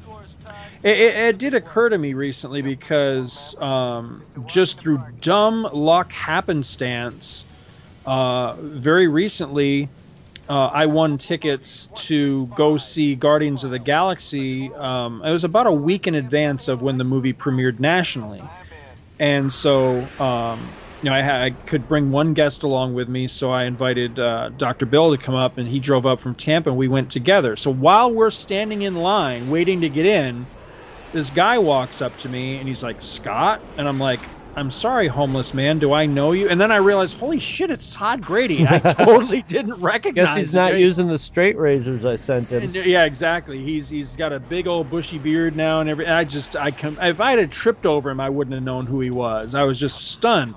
And it was him and uh, and Eric had come up for this thing, and they had also you know won tickets to it and everything. So we actually all went together, and it was so good to see those guys. I mean, it, it's been years now since Yeah. I'd I, we'd gotten to see them and hang out with them and everything. It was so nice. And as we were talking and just kind of catching up on things that were going on, I just kept coming back to this feeling like, like I just, uh, you know, not, I don't want to say abandon these guys, but it's, I just lost touch, you know, and I hate that. I hate when that happens because there's some of our best friends in the podcasting community, and I just felt so bad that literally years had gone by with with you know nary a word back and forth and i felt really bad about that so any way at all that we can bring them back into the fold and back into the family i'd really like to do that so Well, Todd is the goddamn voice of Two True Freaks. He's like, yeah he's, mr voice He's yeah basically the lion at the beginning of MGM movies. yeah he certainly is yeah when you guys hear the the opener to all the shows it says and now you know Yeah. the two True freaks that's todd and um I was Which thinking about funny this the other day. because We, someone was like, that. someone said, "Oh, I thought that was they thought it was me," and I'm like, I sound nothing, nothing like that. Yeah. I have Well, no deepness to my voice like that. Well, you know, uh, Todd and I and Bill did a uh, a roundtable, um, virtually spoiler-free review of the movie right after we went to that. Thank uh, you for reminding me of that because now I've seen the movie. Now I've, I've as soon as I saw the movie, I'm like, now I can listen to that podcast, and then it dripped right out of my brain. I try not to take it personally, but it really bugged me that so many people were like, "Yeah, I'll listen to this after I saw them," and it's like, no, god damn it! The whole reason we did it is that you would listen to it before you They're go to the afraid. movie. They're too The afraid. problem was the problem was the name. As I put something Yep. like almost spoiler free. I Semi- should have just put spoiler-free. spoiler free Yeah. because the Yep, because that's what got only me. I was like, I was like, well, what's that semi spoiler? What is Yeah, it? I don't want to know I'll, it. I'll tell you. I'll tell you exactly what it was. I can tell you now because the world has seen this movie and been blown away by it, which makes me very happy. The only thing, the only reason I didn't say it was spoiler free is that we mentioned that there was a celestial in the movie, and I just felt obligated to to put almost spoiler free because I didn't want somebody to listen to it and go. Oh my God! There's a celestial. Oh, you bastards! I, I wish you hadn't Yeah. told me. So that's the only reason I did that. But that was the only spoiler in that review was that I couldn't contain my enthusiasm by the fact that we got a friggin' celestial on screen in the movie. That blew me away.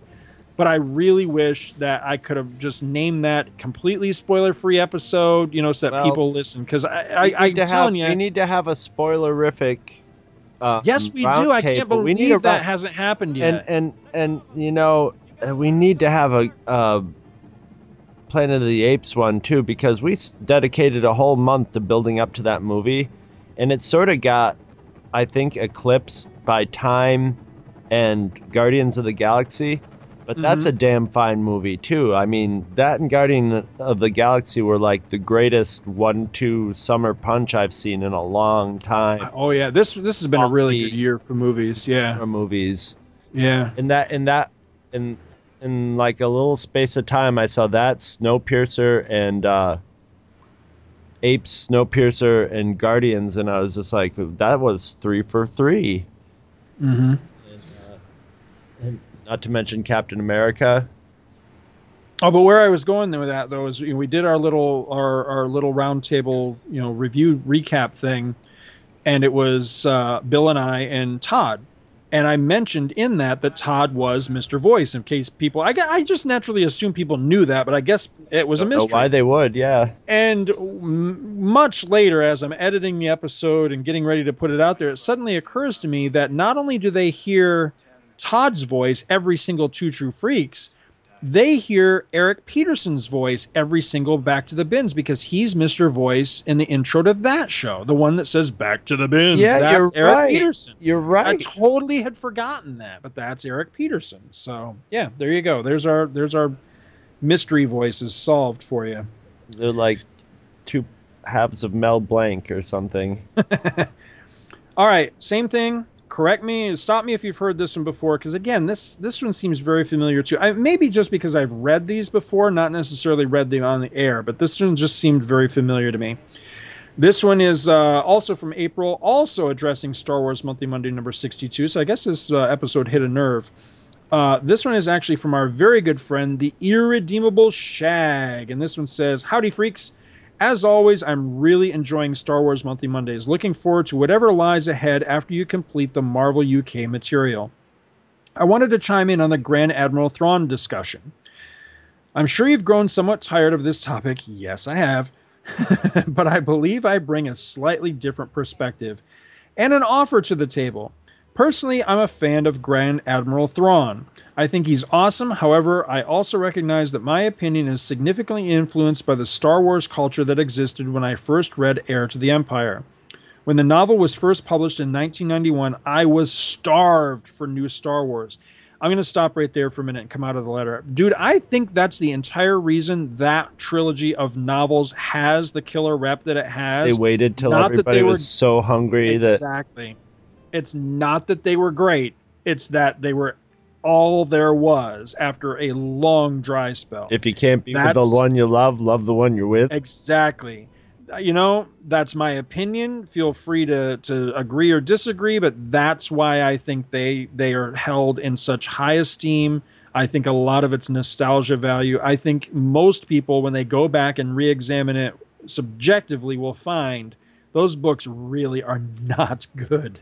I think Anyway, that's, that's what again. he's planning on doing. He says, uh, he continues here. He says, as you've both noted, Star Wars was uh, practically dead property from 1986 to 1991. The action figures in the comic had stopped. Just about the only merchandise being produced during these years were the West End Games role playing books. The hardcore fans had become the sole torchbearers for Star Wars. When Heir to the Empire came along, I was predisposed to any uh, to accept anything new and interesting. Mark Holmback's letter in your previous episode touched on many of the thoughts I wanted to share, specifically about how Thrawn was so different from Darth Vader and the other carbon copies. No force nonsense, just a brilliant strategic mind. One aspect of Thrawn I liked was his management style. Thrawn rewarded competent staff and dealt fairly with mistakes, a huge departure from Vader's management school of Chokabitch. Additionally, Dark Empire was released shortly after the first novel uh, in the trilogy, and I thought the Emperor's reincarnation was utterly ridiculous and smacked of plot desperation. That made Thrawn seem so much cooler by comparison. Bear in, uh, bear in mind, this was at a time when the Star Wars EU was very small, so Thrawn stood above and beyond most EU characters that had appeared up to this point. It's also fair to note my love of Thrawn is limited to the original Th- uh, Thrawn trilogy. Most subsequent books featuring the character were disappointing, with a few exceptions made uh, for the odd short story. I'll grant you that studying a species' artwork was a questionable strategy. Also, I recall seeing some plot holes while reading the books and doubting the validity of some of Thrawn's deductions. However, like the many forms of beloved entertainment, we gloss over the wobbly bits and focus on the parts we like. These questionable parts in the series lead me to wonder whether I loved Thrawn simply due to my own desperation for Star Wars, or did he truly deserve the mantle of mega Star Wars baddie? My offer to the two true freaks. In an effort to study Grand Admiral Thrawn's value as a Star Wars villain, I'll reread the original Thrawn trilogy. I'll pay special attention to the character and his actions. I'll do my best to be impartial and document what worked and what didn't. I'll report back to you freaks with my findings. Thanks for inspiring this reading project. Looking forward to it. And again, that's from the Irredeemable Shag, uh, host and co-host of several shows. Uh, he lists here the Fire and Water podcast, Who's Who, the definitive podcast of the DC universe, uh, Who True Freaks, uh, which is also a proud member of the Two True Freaks network, and also FirestormFan.com. I say Thank you, this to Shag. Sean or to, to Shag. You won't do it. you won't do it. Well, it has been since April, so you won't do it. I'll have to get back with him and let him know that we did address the letter on the air. If he's still interested in doing it, then all right, we'll we'll find a way to squeeze it in somewhere in the new format. This next one I really really like. Uh, this one is simply entitled Star Wars Weekend 2014. This is from Chris and Cindy Franklin, which I think are uh, are some new folks writing to us here. It says, "Hi Scott, thanks for sharing your Star Wars weekend experience. My family and I visited Disney World two years ago, specifically during Star Wars weekend for our son. He got to meet Jake Lloyd and get his autograph on an Anakin figure. Oh, that's cool." says I know uh, Lloyd is derided by fans, but for my son, it was a big deal. I could see that being a big deal for my kids. Oh yeah, I really could because you know we older fans, of course, give Lloyd no end of grief. But my kids were little when those movies came out, and they really identified with. And I mm-hmm. think little kids kind of got think that's Phantom Menace in a way that we didn't. I think that's you know what I mean. I think that's. Uh, I think that was Lucas's part of Lucas's goal, really. Yep. Oh, I agree with you. I think that's one of the reasons why when when we took Logan when he was I think he was five yeah he was five when uh, when Sith came know, Revenge of the Sith came out I think that's one of the reasons he sat there and bawled when Anakin you know in, in the immolation scene there toward the end not only was it scary to him but he was watching a hero that he had seen grow up before his eyes and be a heroic figure fall much the same way as if Luke had fallen to the dark side at the end of Return of the Jedi, we probably would have had a very similar reaction yeah. to that because we'd, we'd followed the pro, the progress of this character. So them being small children, they really identified with Anakin. And you know, when you're a kid, a lot of times you don't have that filter to tell oh this kid's a horrible actor or whatever. You kind of identify because you're you're a clumsy kind of kid. You're you know what i mean? It's that whole they just take that as kid. yeah they just take it as reality. That's basic. Films are just kids yeah. just are sponges for movies. They just get eaten up so no, reality.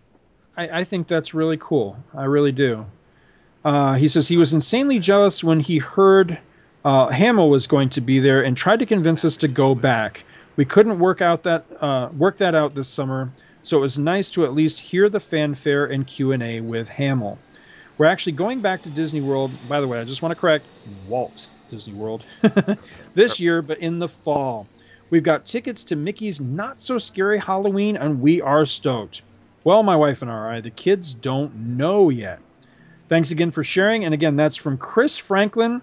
And he lists a couple of podcasts here. He's got a Supermates podcast, which you can find at www.supermates uh, supermatescomic. That's all one word. Supermatescomic.blogspot.com, and also Power. Oh, okay, Power Records podcast. He must be the other guy that does uh, the Power Records podcast because I was on that not long ago and it was a blast.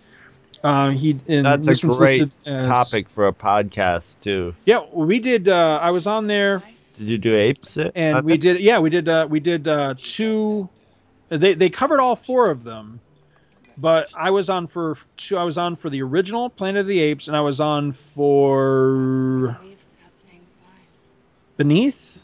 Yes, Beneath. I wanted to do Escape, but they didn't invite me for that one. Uh, but uh, yes, it was it was the first two. It was for uh, Planet of the Apes and uh, Beneath the Planet of the Apes.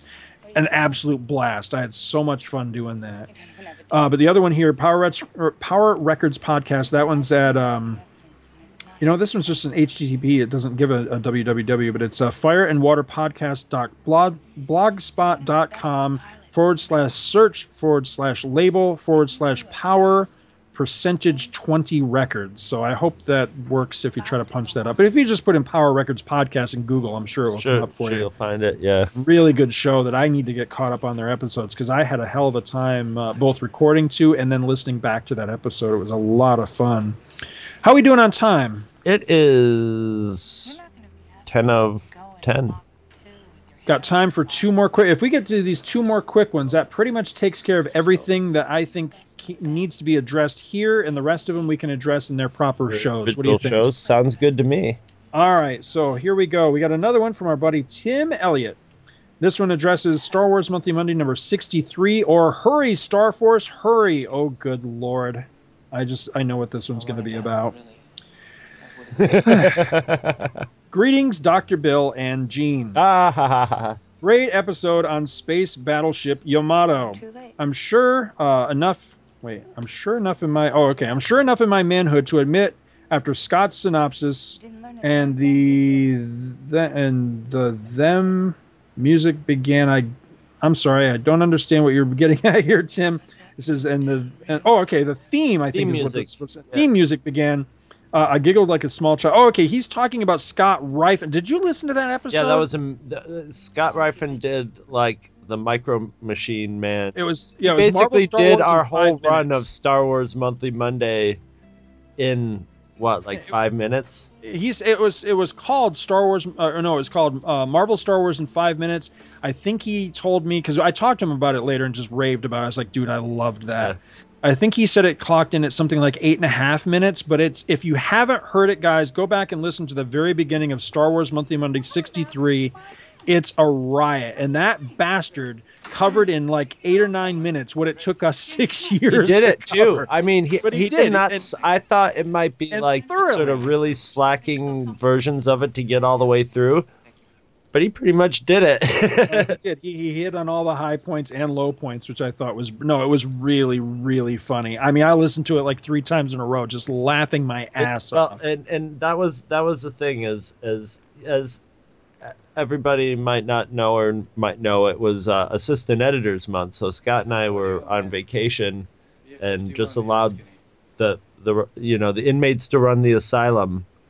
You know when the head inmates left, and uh, so we were pretty much like, well, you know, whatever the cards throw up, we're on vacation.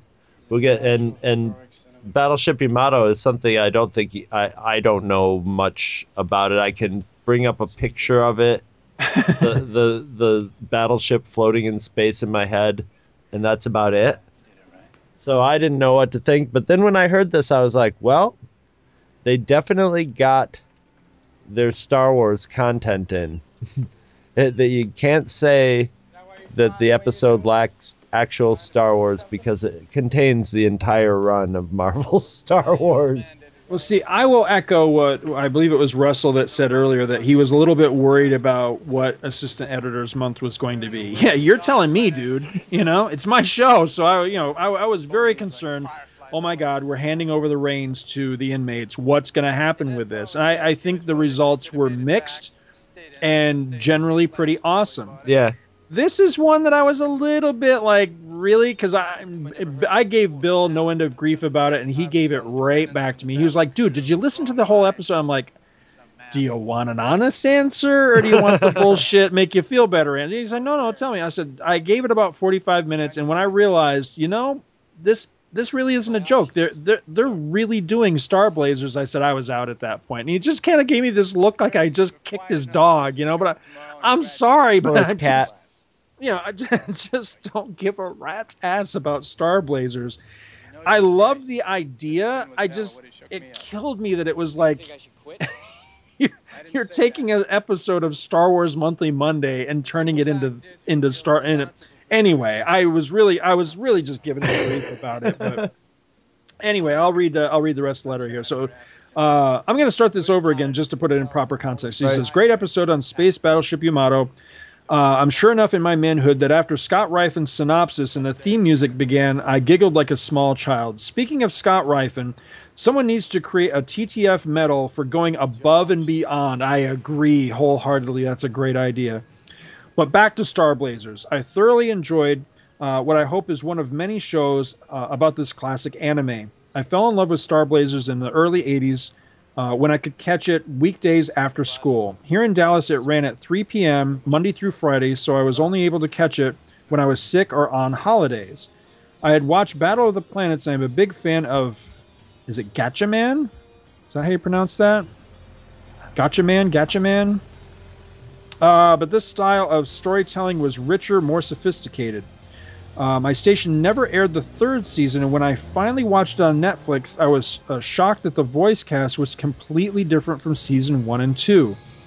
My affection for Yamato led me to Robotech, another dense anime with overarching or overarching stories and complex characters several years later.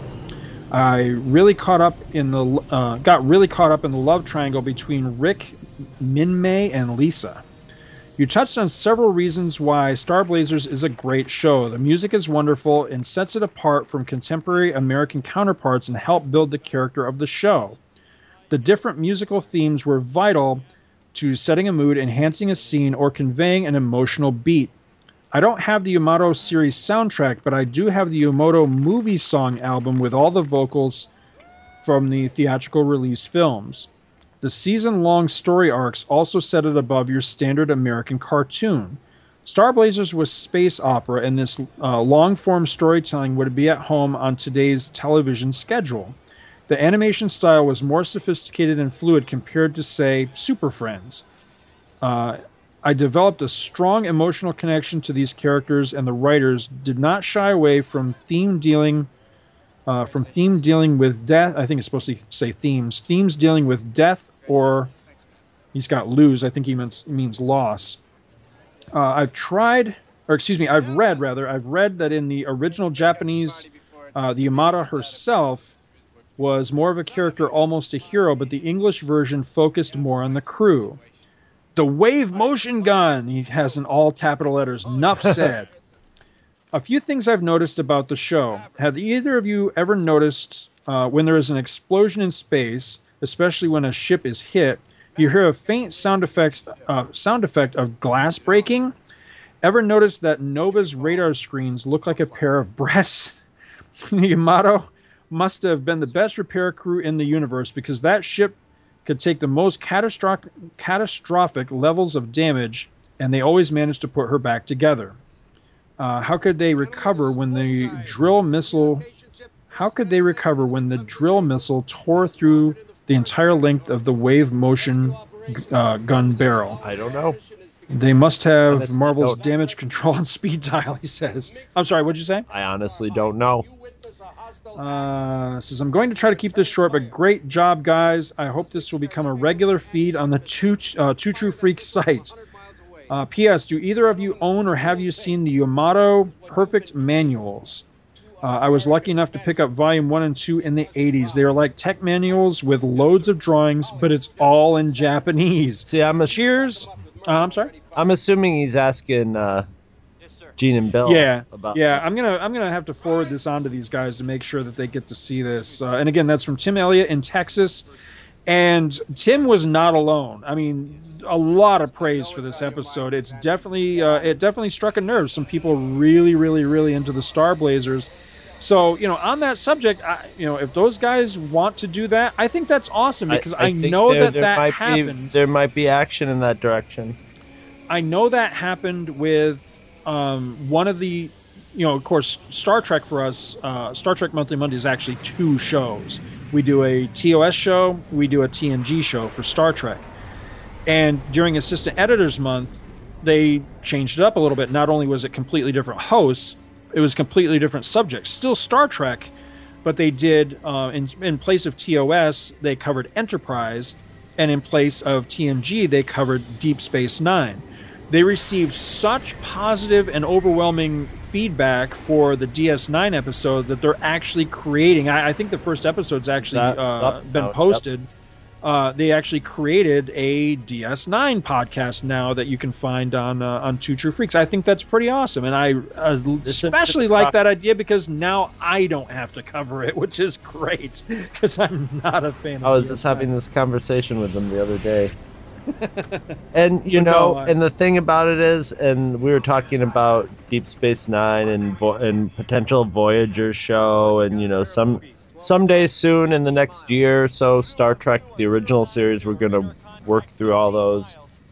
And we were just talking about how many years it t- would take to say go through Voyager, Deep Space Nine, and anything. It's just like you and I'll be old, old men if we decided to go episode through by episode Yep. through every Star Trek, which I would love to do. But uh, I'm glad I'm glad forever. people are helping out. I like the Deep Space Nine one. When there's a couple episodes, I'll probably binge watch like three or four Deep Space Nines and then listen to the episodes. I'm kind of looking forward to that. Are they planning to do that in episode order? I think they are. I think they're gonna go. They're gonna do it similarly to we, where we do Star Star Trek: The Next Generation. I don't think they're gonna. Yeah, 'Cause, man, those first, I'm telling you, those first two, ep- or first, I think it's two seasons are, man, they're rough. they're Well, seriously they may feel rough. differently. They may feel differently. So, I'm, you know, I mean, I'm hoping that they're not going to be doing a slog through it. I'm hoping they're doing it because they have some. I, I, I get the idea that they have some enthusiasm about them. So, Oh yeah, no, I mean, no, I'm, I'm not, I'm, I'm joking mostly. I mean, I'm Yeah. very happy that that you know for their success on that. I'm glad that people liked it. I consider Assistant Editors Month a smashing success. I really enjoyed it. I was a little nervous, but overall, I was just really happy that you know, for one, they're giving us some time off. But I mean, that everybody was able to step up and and do that because I'll be honest with you, I don't know if we've talked about this actually on the air or not, but I give you all the credit for this because when we first started, I'm pretty sure that this is actually in an episode. I could be wrong, but I remember a conversation that we had. And you had what at the time I figured was just another one of those, you know, patent pending Chris Honeywell just wacky ass ideas that's never going to go anywhere because you have these from time to time. I'm Once sorry to tell you. Yeah, yeah. And it was you were, you were going on and on about, you know what we could do? We could build this whole network and have all these people, and eventually we might be able to just sit back and on our piles of cash and, and just let everybody, you know, let everybody else run the show, and we won't have to do shit. And I'm thinking to myself, I was, not saying I was anything, good on everything myself, with the pile of cash. yeah, huh? yeah, yeah. It never happened. You know, this is another pipe dream. But you know, pretty damn close to that with Assistant Editors Month, oh, minus yeah. the pile of cash. You know, I sat back on my pile of lint. But other than that, I mean, exactly what you said came true. We built this network, and Uh, for that rock month, and roll. for that month, we were actually able to go. You know what? Not feeling it this month. Let's take some time off and let them deal with this. And they did spectacularly. I mean, Yeah. two new shows are coming out of Assistant Editors Month. I think that's pretty friggin' awesome. So yeah, I I, I really consider it a, a rousing success. Yeah. Yeah, definitely. Maybe in future years we're gonna have to have further assistant editors month, and which will be even better because this first one sort of laid down a little gauntlet to to future. Because I mean, when I was approaching all the Two True Freak members a little behind the scenes, if if five people wanted to do Star Trek Monthly Mondays and they all wanted to make Star Trek Monthly Mondays and put them up, yeah, have at it, Haas. That would be great, you know. I mean, so I'm hoping in the future that we get all kinds of wacky, you know, monthly Mondays on a, you know, that it, it becomes something that like a pig pile, you know, a, a pig pile of people getting to do either either something they really wanted to do and haven't got a chance to do, or to have a lot of fun with it. So. Yeah, I don't know when the next time we burn out will be. we'll see. It dep- depends on so many factors. So Well, I got. I think we got time for just one more. You know, no feedback show is complete without at least one email from Jason Trenner. So we got Jason wrapping up the episode here for us. Uh, it says the final Star Wars Monthly Monday is the uh, is the subject line on this one. He says, "Okay." Uh, he says, "Okay, guys." He says, "Did C uh, C3PO and R2 end up on a freaking version of Cybertron?" or the planet of junk. Uh, at least the place they ended up on sounded like uh, sounded like a bit of both, as the planet of junk is well a dumping ground of scrap parts and such. And Cybertron is the body of the god of the Transformers Primus. Though he ever never ate starships, he usually just blew them up with heavy firepower. huh. Okay. And he says, and the last one was weird. He means the last story, I'm sure. He says, odd that it had some impact, if minor, on the main U.S. series. Yes, that's what I liked about that, is that while the, those last couple of stories we, we covered pretty much sucked, I've always kind of had a soft spot for Tilotny Throws a Shape, as weird and bizarre and crazy and stupid as that story is, because it does affect it actually all works. the way back. It Yeah. actually works into some con into the. All the other ones are just totally could be a pocket story from like Yep. Star Wars Tales or something like that. Yep. Yeah. but I, I did. I like that that was a callback to you know God knows the how many episodes goofiest, back was. one of all of them too. right, it works. Yeah, I know. Uh, he says, I also wouldn't mind coverage of the Star Wars Clone Wars micro series, as talking about Mace Windu kicking ass without a lightsaber or Obi Wan's battles with a certain uh, nearly immortal bounty hunter would be fun. And nearly, uh, and nearly because being shoved into a star by Anakin is what did him in. You know, that's not a bad idea. I we- love the uh, what was his Yeah. Tarkovsky? Tart- Yeah. Tartakovsky or Tartakovsky, I think is his name. Yeah, he, the, guy- he did uh, Samurai Jack, and yeah. that that micro series, short as it is, is fantastic. Yes, it is. It's yeah. it's a different thing than Clone Wars, the the the computer CGI Clone Wars, whereas it's cell animation and it's very stylized, but it does. It it's got the Mad Max Road Warrior thing going on it, where they rely on action rather than dialogue. There's very what dialogue there is is short, terse. I mean, they were originally like what 45 seconds or like a minute or two minutes long, three minutes each Right. episode. They were just these short little bam, bam, bam military adventures, starting out with clone troopers, but like introducing more and more characters and they're, you know, having a little solo focus on it. And then didn't they end up doing like 20 minute episodes for a season or something like that? The second season was Yeah, yeah, they they panned it out a little bit more, you know, spread it out a little bit more in the second one. and they worked it right up to episode three. yeah Uh, there's there's actually uh, speaking to Tilotny throws a shape. There's actually a thing in the last episode of this one that imme- uh, the last episode of this one immediate is the is the kidnapping of um of um Palpatine. And That's why I was so pissed that almost immediately after they finished that series, they threw it out of continuity. I never understood why they did that because it meshed up so well. Mesha, I mean, between beautifully the where two Mace movies. Windu crushed his win- his lungs, and that's why he was wheezing. right? As- Yes. uh, almost as soon as you see him walk onto the bridge in Episode Three, he's just had his lungs crushed, and he's just like he's suff- he, you know, he's wheezing and and messed up from it, and I loved that. yeah, I did That, too. that was a great little touch. And uh well, yeah, okay, they can take it out of the continuity all they want, but it's still and and that actually had a more frightening portrayal of Grievous than the movies did. They portrayed Right. Grievous as this mysterious, probably because they didn't want to show him too much. Um, just sort of stealth killer that could yeah, just he was a badass. he was a badass. series. He just took out like this sort of dome full of Jedi's, stalked them, and took them out, like evil style, like turn out the lights and just start wiping everybody out. So yeah, and it was that episode was great. It was eerie, and it was probably the most frightening Star Wars thing ever. I think. Yeah, I really liked that. I, I've it's been a while since I've watched it, but I, I would totally be down for that actually, because I, Yeah. I really did get a kick out of that. I thought it was some really good stuff.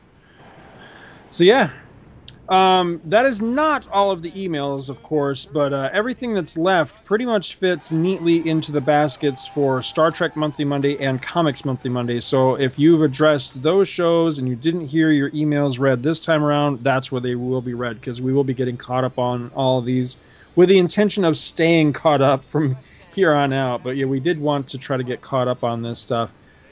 Um, one last quick thing before we get going just want to throw out there that uh, next month, uh, you, all your normal format more or less exists. It's just going to be a little bit uh, different because recently, uh, myself, Dr. Bill Robinson from Back to the Bins, and Scott Rifen from Dinner for Geeks, we all got together here in Orlando for a local convention that just started uh, started up in Orlando called Conjure.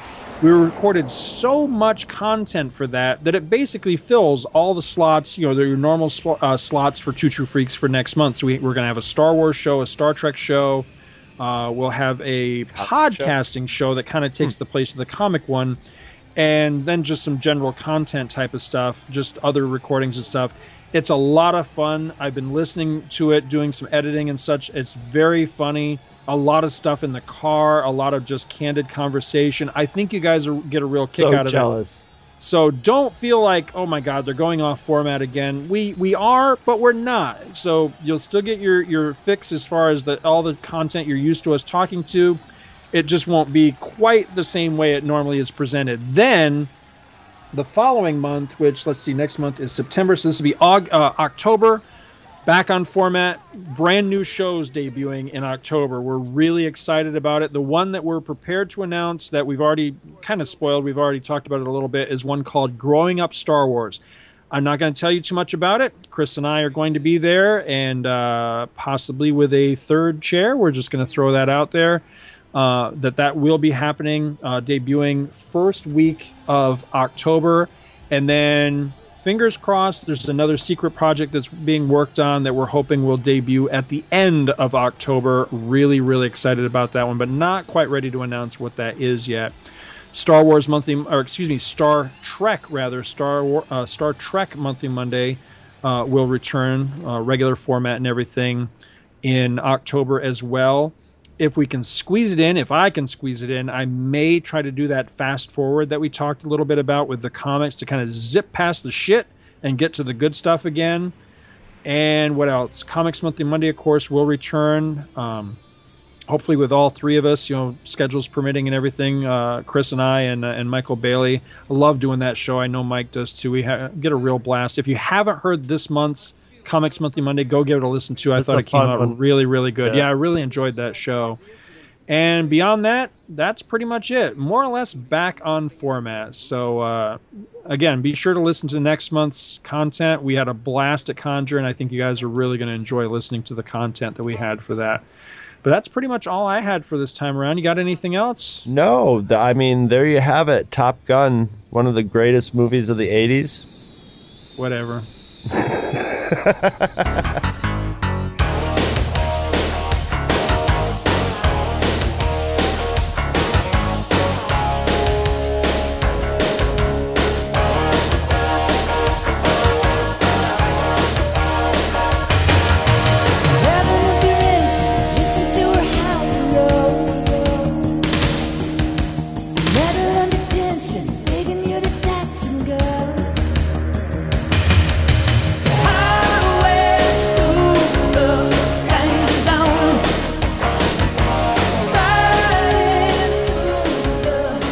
Shop at Amazon.com, please consider using the link at twotruefreaks.com to shop there.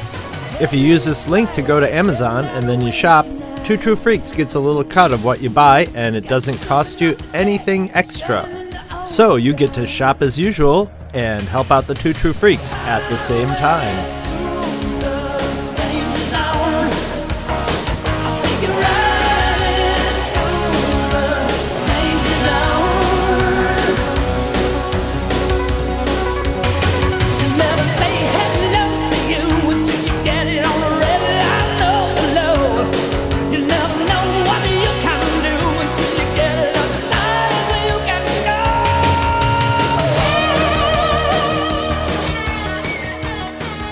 Visit our website at twotruefreaks.com. Two True Freaks is always spelled T W O T R U E F R E A K S. You can email Two True Freaks directly at twotruefreaks at gmail.com. Two True Freaks and all of its excellent affiliates are available on iTunes, and you can choose to subscribe to either the entire network if you wish, or pick whichever individual shows you want to follow. We have so many shows to choose from, there's just bound to be one that appeals to your particular fandom. Just search Two True Freaks with an exclamation mark at the end, space, and the number two. You can find Two True Freaks on Facebook. Just search for Two True Freaks. If you ever leave your house and you actually have friends, why don't you tell them about Two True Freaks? If you've enjoyed our show, please won't you take a moment to rate us on iTunes? That helps others find the show too. Thanks for listening. And join us every Monday for new episodes of Two True Freaks.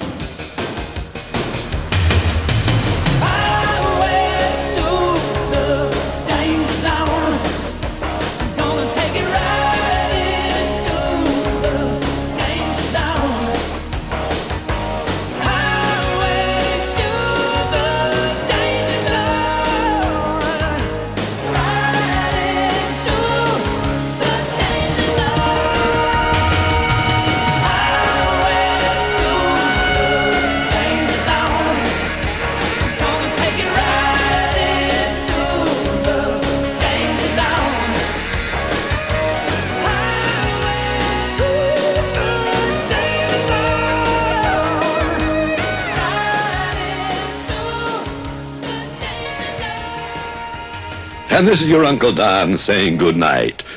Good night, little kids. Good night. We're off? Good. Well, that ought to hold the little bastards.